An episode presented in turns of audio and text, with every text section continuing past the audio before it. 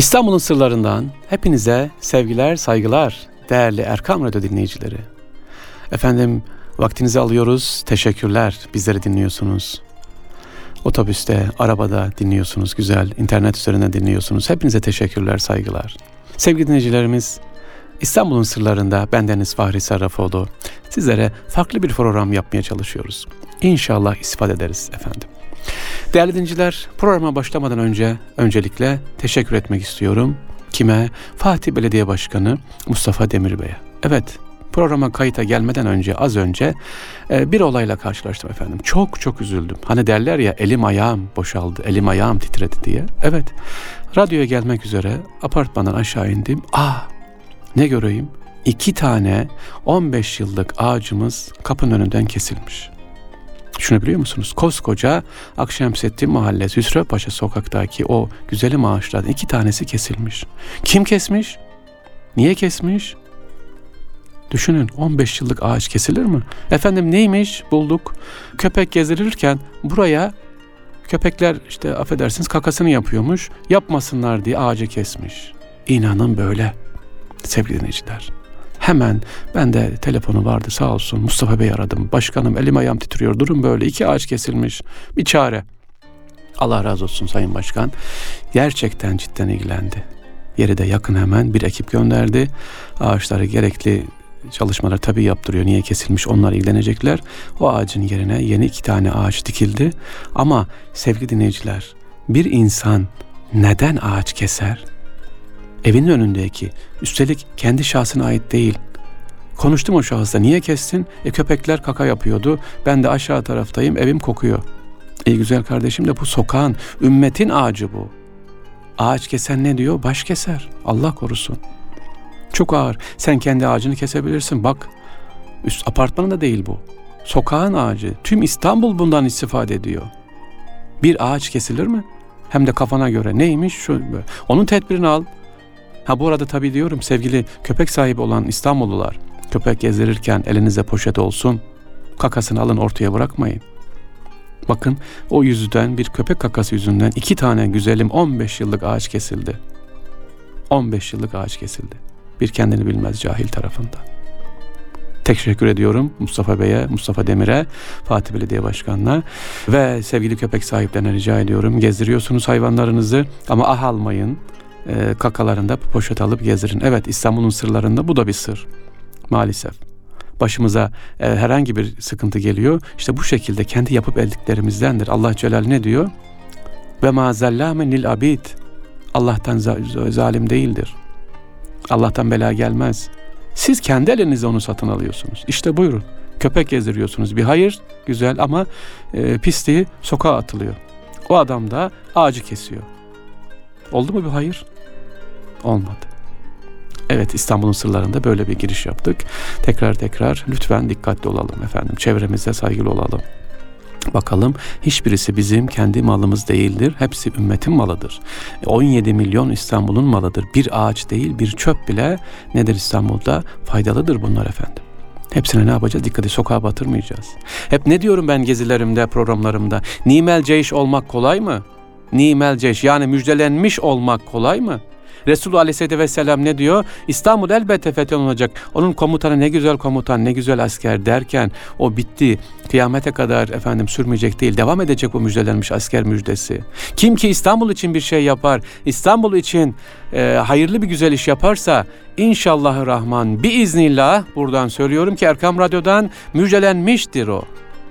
Aynı İstanbul fethine katılmış asker komutan gibidir.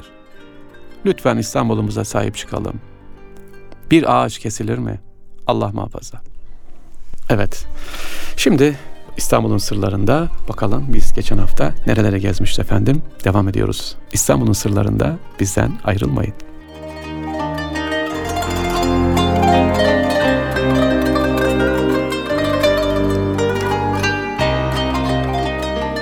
Sevgili dinleyicilerimiz, camiye gidiyorsunuz. Camiye girmeden önce bir abdest alayım diyorsunuz. Nereye gidersiniz? Şadırvana gidersiniz değil mi? Evet. E, şadırvana gidiyorsun, şadırvana. Abdest alacaksınız. Kollarınızı sığadınız. Ayaklarınızı, çoraplarınızı çıkardınız. Abdest alacaksınız. E ne yapacaksınız? Bir yere oturacaksınız. Tabure hocam, tabureye oturacağız. Ha işte işin sırrı burada. Hiç merak ettiniz mi? Şadırvanlardaki o tabure ne zaman yapılmış? Ya da o tabureyi kim icat etmiş? İşte şimdi size İstanbul'un sırlarında o tabureyi icat edeni efendim anlatacağız. Münzevi Camii. Münzevi Camii İstanbul'da ilk oturak tahtasının olduğu camidir. Edirne Kapı'nın hemen dışında efendim Münzevi Camii, ecdadının yaptırdığı bu caminin bir hikayesi var. İşte programımızda İstanbul'un sırlarında Münzevi Camii'ni ve ilk oturak tahtasının, abdest alırken oturduğumuz tahtı icat eden zatı anlatacağız. Ecdadın yaptırdığı hangi camiye gitseniz mutlaka bir hikayesi var sevgili dinleyiciler. Hele hele o eser Mimar Sinan'ın eli değiyorsa bilin ki mutlaka bir özelliği, bir farklılığı var. İşte sabah namazı için gittiğimiz Eyüp Sultan semtindeki Münzevi Camii'nin de böyle bir hikayesi var sevgili dinleyiciler. Bugün şadırvanlarda oturduğumuz bir tahta var işte. İlk yapıldığında bu oturak taşları veya oturak tahtaları yoktu. Ayakta abdest alınıyordu. Ayakların konacağı bir taş vardı sadece. Kim bunu bulmuş efendim? İcat etmiş ve camilerimizde kullanılmaya başlamış. Süleyman Subaşı Mescidi veya Münzevi Mescidi veya Karcı Süleyman Mescidi. İstanbul Eyüp Müşanca'da Münzevi Caddesi ile Süleyman Subaşı Türbesi sokağının kesiştiği yapı arasında bin beş yüz kırk beş tarihinde inşa edilmiş. Evet, bin beş yüz kırk beşte demek ki şadırvanlarda ne kullanılmaya başlamış? Oturak. Efendim Mescid Karcı Süleyman Süleyman Efendi tarafından inşa ediliyor. Erken Osmanlı döneminde yapılan cami Süleyman Subaşı tarafından yaptırılıyor. Moloz taş arasına tuğla hatıllı olarak inşa edilen bir cami burası. Minaresi de yapının sol cephesinde. Geçtiğimiz yıl restore edilen yapı Mimar Sinan tarafından küçük boyutlu camilerden birisi. Bu camiyle ilgili olarak Hüseyin Ayvansaray'ı Hadikatül Cevami kitabında şu bilgileri veriyor. Banisi Müzevvir Süleyman Subaşı'dır. Kendi dahi mescid civarında metfundur. Oturak tahtası denilen ayak tahtası bu mescidin banisi Süleyman Subaşı tarafından icat edilmiştir. Yani abdest alanların üstüne sıçramaması ve daha az su kullanımının sağlanması amacıyla şadırvanlara efendim bu sistem getirilmiş, yapılmış. Sevgili dinleyiciler. Peki merak ettik biz, acaba İstanbul'da ilk şadırvan hangi camide yapılmış? Biliyor muydunuz sevgili İstanbullular? İstanbul'da birçok şadırvan cami var. Padişah Camisi var. Efendim ecdadın yaptırdığı cami. İlk şadırvan ne zaman yapılmış? Osmanlı mimarisinde şadırvan diye adlandırılan ilk yapı sekiz yüz yetmiş beş yani bin dört yüz yetmiş tarihli İstanbul Fatih Camii avlusunda görülür diyor. Fatih Sultan Mehmet'in vakfiyesinde Şadırvan-ı Hurşid-i Nişan şeklinde bahsedilen sekizgen planlı efendim e, baldeken tarzı şadırvanın sivil külahı üst yapısını sekiz sütun taşımaktadır. Sevgili dinleyiciler, şadırvan diyoruz. Ne demek hocam şadırvan deyip duruyorsunuz? Şadvan efendim Farsça bir deyimdir bu. Çok akan manasına gelir değerli dinleyicilerimiz. Çok akan. Yani şadırvanlarda eskiden e, musluk yoktu efendim. Akardı devamlı. O su nereye gider? Lağıma gitmez. Özellikle bazı camilerde, padişah camilerinde o suyu ne yapar? Bazı camilerin altında dolaşır, içeriye devamlı akarak oksijen verir. Şimdi düşünün, bir Fatih Camii'nin, Süleymaniye Camii'nin hep Bab-ı Selam yani giriş kapısında şadırvanlar vardır ve havuzları vardır. Devamlı akar, akar, akar. Bu suyun akması, bu suyun hareketi hem ses güzelliği verir hem de bu sudaki letafet efendim oksijen caminin içerisine ne yapar? Güzel bir sistemine girer ki içeride oksijen darlığı olmasın. Düşünün, binlerce insan aynı anda ne yapıyor? Karbondioksit veriyor dışarıya. İşte bu sularda şadırvan sadece abdest alınmak için değil, camiye oksijen verilmesi için de güzel bir fayda sağlıyor. Şadırvanlar dedik. Acaba gittiğiniz Bursa'da, Edirne'de, İzmir'de, işte Konya'da, Aksaray'da camiler var, şadırvanlar var. Bunların acaba şadırvanları nasıldır bir bakalım. Efendim dört çeşit şadırvanımız var mimari olarak. Bir, havuzdan ibaret şadırvanlar. Bazı şadırvanlar var, havuzdur efendim. Sadece havuz dolar, havuzdan akan sularla e, çeşmelerden abdest alınır. İkincisi üstü örtülü olan e, köşeli şadırvanlardır. Bunlar üstü kapalı bir havuzdan ibaret şadırvanlar. Üst örtüsünün kenarında geniş saçaklar var. Osmanlı camilerin avlusunda genellikle sıkça görülen bir şadırvan ki Fatih Camii'nin avlusundaki de bu. Üçüncü ise, üçüncü şadırvan şekli baldaken tarzı. Bal, daken tarzı şadırvanlar. Osmanlı devrinde çoğunlukla bal daken tarzı üstü kapalı, yanları dışa açık şadırvanlar yapılmıştır. Diğerlerinden farklı olarak geleneksel bir şadırvan formu geliştiriliyor. Son şadırvanımız ise, çeşit ise münferit tipteki şadırvanlar. Bazı havuzların üstü suyun kirletilmemesi için metal bir şebeke veya tel kafeste örtülmüştür. Bunlar da ayrı özel münferit şadırvanlar efendim. Evet sevgili dinleyiciler, İstanbul'un sırlarında şadırvanları anlattık ve şadırvandaki oturakların ilk kimin tarafından söylendiğini e, sizlere aktarmaya çalıştık. Bunlardan bir tanesi dedik ki ilk defa kullanan Münzevi Camii'nde uygulanmış. İstanbul'daki ilk şadırvan ise Fatih Camii. Değerli dinleyiciler, İstanbul'un sırlarında devam ediyoruz. Şadırvanları, oturak tahtasını anlattık. Bakalım sırada ne var?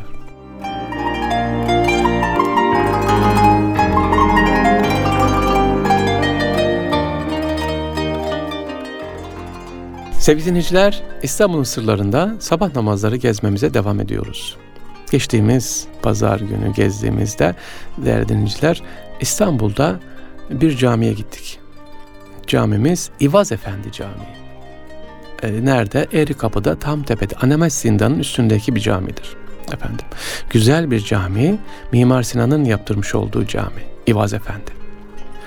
Caminin özelliği, şöyle içine girip baktığınız zaman, ki içine girmenizi özellikle tavsiye ederim İvaz Efendi Camii'ne, Süleymane Camii'ni sanki küçültülmüş hali gibidir efendim.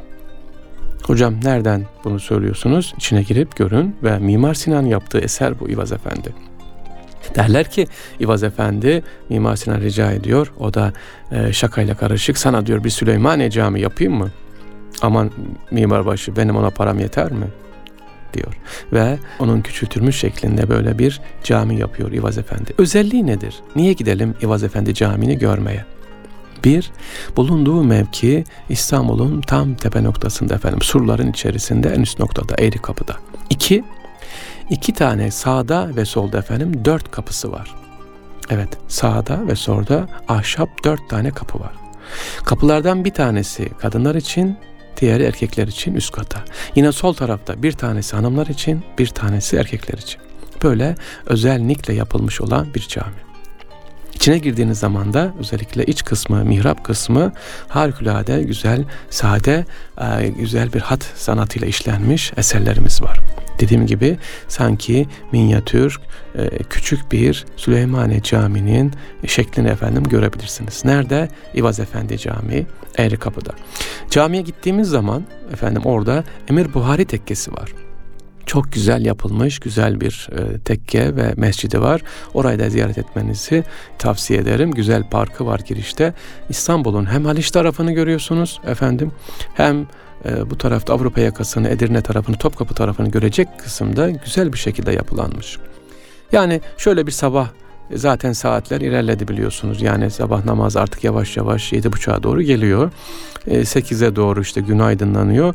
Güneşin doğuşunu İvaz Efendi Camii'nden ve Emir Buhari Tekkesi'nin bahçesinden izleyebilirsiniz. Ha, elinizde termosunuz varsa bir de çay getirin.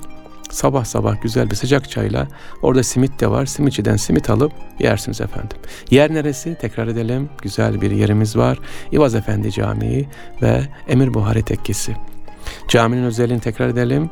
Kapıları çok özellikle önemli. Hanımlar, erkekler içeri camiye girerken birbirini göremiyorlar. Yukarı çıkarken de ayrıca. Hanımlar, erkekler ayrı ayrı. Caminin içi de Süleymane Camii'nin bir efendim minyatürü şeklinde, küçültülmüş hali şeklinde yapılmış. Evet, İstanbul'un sırlarında devam ediyoruz sevgili dinleyiciler. Sırlar, sırlar, bakalım neler var. Yeter ki gezelim.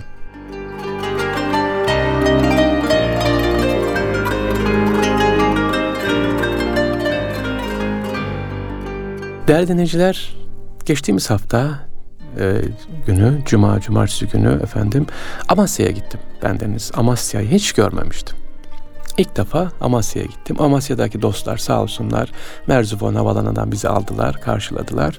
Amasya'ya e, böyle gittik. Tabii Amasya'ya gitmeden Merzifon'dan geçiyoruz.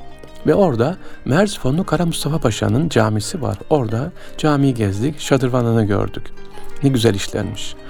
Amasya, Merzifon ve Merzifonlu Kara Mustafa Paşa anlatmadan olmaz. Bu arada sevgili Amasyalılara ve Merzifonlara selam olsun. Efendim, Merzifonlara dedim ki, Merzifonlu Kara Mustafa Paşa kimdir? Özelliği nedir? İşte Merzifonlu Kara Mustafa Paşa, Merzifonlu Paşa ikinci. Viyana kuşatmasında başarısız olunca e, orada idam ediliyor. Viyana önlerinde. Aa, işte bilgi eksik sevgili dinleyiciler. Merzifonlu Kara Mustafa Paşa evet doğru Viyana kuşatmasına gitti, başarısız oldu ama başarısız olduğu için cezalandırılmadı. Olabilir bu savaş. Her savaştan başarılı çıkacaksınız bir şey değil. Bu İstanbul'dan çıkan ordu çıkarken nereye gitmişti? O bölgede çıkan efendim bir ayaklanmayı bastırmak için gitmişti. Ayaklanma bastırıldı ama sonra Merzifon'la baktı ki ordu kalabalık. İşte Giray Han'ın ordusu da geldi. Kırım Han'ın ordusu da var. Dedi gelmişken Viyana'yı da alırız. Ordusuna güvendi. Sonra ordunun bir kısmı Giray Han geri çekildi. Dedi ki olmaz. Niye? E bu padişahın izni yok. E, Şeyhülislam'ın izni yok. Biz buraya fetih yapmaya değil, isyanı bastırmaya geldik. Ama o dinlemedi ve kuşatma başlattı ve başarısız oldu tabii ki. İşte cezalandırma e, başarısız olduğu için değil, emri dinlemediği içindir sevgili dinleyiciler. Evet, Merzifonlu Kara Mustafa Paşa'yı andık. Güzel eserleri var. Hayır sahipleri sadece Merzifon'da değil, İstanbul'da da eserleri var efendim. Yaptırmış çok güzel e, kütüphanelere kitaplar bağışlamış kendisi. Kitap sever birisiymiş. Allah rahmet etsin. Ve Amasya'ya geçtik. Şimdi Merzifonlu Kara Mustafa Paşa'yı anlattık. İstanbul'un sırlarında Amasya. İstanbul'un sırları programında Amasya'nın ne ilgisi var diyebilirsiniz. E var tabii. İstanbul'u İstanbul'u yapan padişahlar nerede yetişmiş? Şehzadeler Amasya'da. İşte biz de o ecdada bir teşekkür olsun diye günübirlik efendim kalktık. Böyle bir gece kalktık Amasya'da. Oradan ecdadı ziyaret ettik. İşte Fatih Sultan Mehmet Han orada efendim ikinci. Beyazıt olsun, Mehmet Çelebi orada yetişmiş. Şehzadeli orada geçmiş. Yani İstanbul'u yönetecek olan, daha doğrusu tüm dünyaya hakim olacak, dünyaya yön verecek olan padişahların yetiştiği yer. Böyle bir yer Amasya. Biz de şükran ve vefa duygusuyla Amasya'ya gittik. O şehzadelerin eğitim gördüğü yuvalara, e, efendim adımlarına biz de Bismillah dedik. Ve orada bir şey sordum sevgili Amasyalılara. Acaba dedim, hiç biliyor musunuz neden Amasya, neden şehzadeler burada eğitim görüyor? Buranın bir sırrı olmalı. O sır nedir acaba? Neden şehzadeler Amasya'ya gönderilmiş ki özellikle Fatih Sultan Mehmet Fatih buradan çıkmış.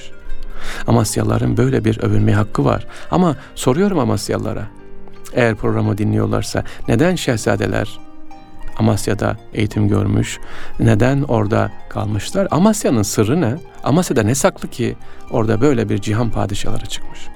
Cevabını bekliyorum, bakayım Amasyalılar gönderecekler mi?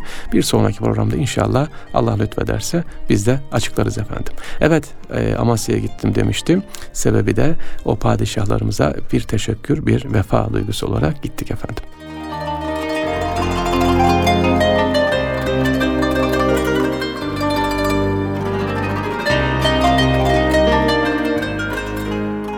Sevgili dinleyiciler, evet İstanbul'un sırlarında bu sefer Resulullah Aleyhisselatü Vesselam'ın İstanbul'da bulunan çok önemli bir emanetini anlatacağız efendim. Aa, neymiş o emanet? Sevgili dinleyiciler, Sakalı Şerif'i biliyorsunuz Efendimizin İstanbul'da var. Evet, e, Kadem-i Şerif yani ayak izi var İstanbul'da. Eyüp Sultan'da olmak üzere, efendim ikinci. Mustafa Camii, birinci. Abdülhamid Han e, türbesinde olmak üzere var. Topkapı Sarayı'nda var. Peki başka ne var? Efendimiz'e ait bir eşya daha var. Önemli bir eser daha var. O da Peygamber Aleyhisselatü Vesselam'ın el izi. Hocam hiç duymadık diyeceksiniz değil mi? Duyuyorum şu anda. El izi sevgili dinleyiciler. Resulullah Efendimiz'in el izi de İstanbul'da. Şöyle bir hatırlayalım sevgili dinleyiciler. Hani Rahip Bahira vardı. Resulullah Efendimiz daha amcasıyla seyahate giderken, on iki on üç yaşlarındayken Suriye'nin Şam kentindeki bir kiliseye uğramıştı yolculuk sırasında. Ve Rahip Bahira amcasına uyarmış, aman dikkat et, ben bu çocukta nübüvvet mührü görüyorum, geleceğin peygamberi diye. İlk daha kim demişti? Rahip Bahira. İşte efendim o kilisenin adı Tur-i Sina Kilisesidir. Tur-i Sina, Rahip Bahira'nın görev yaptığı kilise odur. Peki İstanbul'da işine Ha, bin beş yüz on yedi yılında Yavuz Sultan Selim Han bu kilisenin aynısını efendim İstanbul'da da yaptırıyor. Balat'ta. Fener, Balat, Haliç kenarında değerli dinleyiciler. Efendim orada yaptırıyor. Başka bir özelliği nedir? Tur-i Sina Kilisesi'nin özelliği. Şimdi bu kilisenin giriş kapısında efendim iki bin yedi yılına kadar Peygamber Efendimizin el izi sembolü vardı. Şimdi kaldırıldı. Patrikhanenin içerisinde Ayazma tarafında muhafaza ediliyor. Bu hikaye nedir? El izi hikayesi nedir? Onu anlatalım. Peygamber Aleyhisselatü Vesselam Medine'deyken bu kiliseden, Tur-i Sina Kilisesi'nden üç tane rahip geliyor efendim. Ve Peygamber Efendimizle ne yapıyorlar? E, münazara yapıyorlar. İncil ve Kur'an üzerine. Sonunda tabii ayrılıyorlar Medine'den. Peygamber Efendimiz giderken kendilerine bir emanname veriyor. Ne demek emanname? Yani diyor ki ileride Suriye, Şam, o bölgeler İslam topraklarının içerisine olacak. İslam hakimiyetçisine gelecek. Aman bu kiliseye dokunmayın. Bu kilise muhafaza edilsin. Bu özeldir. Hem vefadan dolayı bakın Rahip Bahira'nın yıllar yıllar önceki onu unutmuyor. Hem de diyor ki sakın yanlış anlaşılmasın. Siz geldik buraya tartıştınız. Kilisenize zarar verilmesin. Ve bu kilise düşünün bin dört yüz küsür senedir muhafaza edilmiş. Evet bin beş yüz on yedide Yavuz Sultan Selim Han bu kilisenin aynısını ne yapıyor? İstanbul'a yaptırıyor ve oradaki orijinal Peygamber Efendimizin el izini bu deriye getiriyor. Kilisenin kapısındaydı. Bu el izi nedir? Rahipler e, bu yazıyı görünce teşekkür mahiyetinde bir emanname olarak yani emannamedir bu diyerek el izini taşa yontuyorlar. Taşın üzerine koyuyorlar efendim. Bu bin beş yüz on yediden iki bin yedi yılına kadar İstanbul'da bu Fener'daki Tur-i Sina Kilisesi'nin giriş kapısının üzerinde duruyordu sevgili dinleyiciler. Sonra ne oldu? Sonra baktık ki Allah Allah bu kilisenin bu taşı yok, görünmüyor. Nerede nerede diye bendeniz efendim iki yıl araştırdık. Sonra sağ olsun Mehmet Ali Bozacıoğlu kardeşimiz, mühendis kardeşimiz bunu buldu. Patrikhanedeymiş. Gittim gördüm.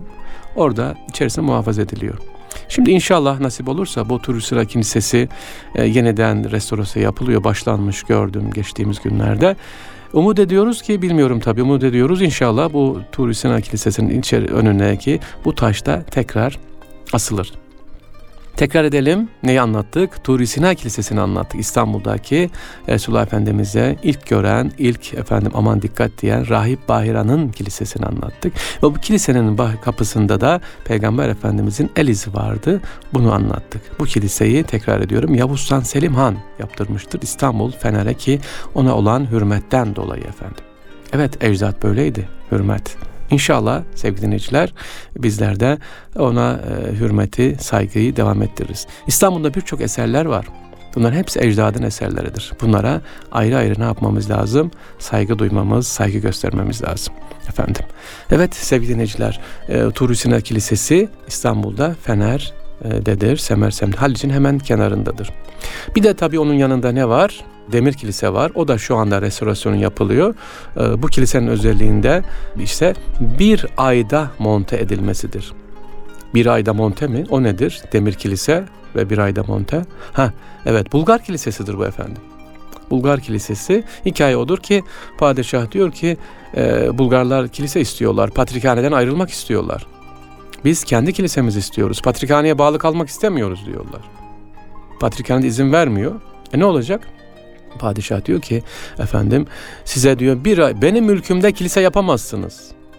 Bir, iki yaparsanız bir ayda benim mülküm dışında yapın bir ayda kilise yapın. Olacak iş mi bir ayda? Ve benim mülkümde hangisi mülk değil ki padişahın? Ama bakın buradaki ince siyaseti. Aslında ne demek istiyor? Deniz benim mülküm değildir. İşte denizden doldurularak yapılan bu Bulgar kilisesi efendim. O da Fener'de yine. Bir ayda monte nedir? Avusturya'nın başkenti Viyana'da bir fabrikada dökülüyor. Pik demir olarak. Evet kiliseyi görürseniz inşallah yakında biter. Ziyaret ederiz görürüz. Demir, tamamı demirlerden yapılmıştır efendim. Pik dökme demirdir.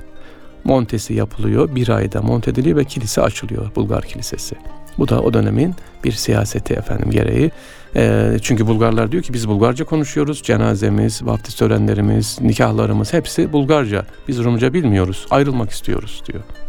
Ve kiliselere de deme, dediğim gibi yapılıyor. E, yapılır, bitmek üzere de restorasyonu inşallah. E, bir sonraki gezimiz inşallah açılır, görürüz.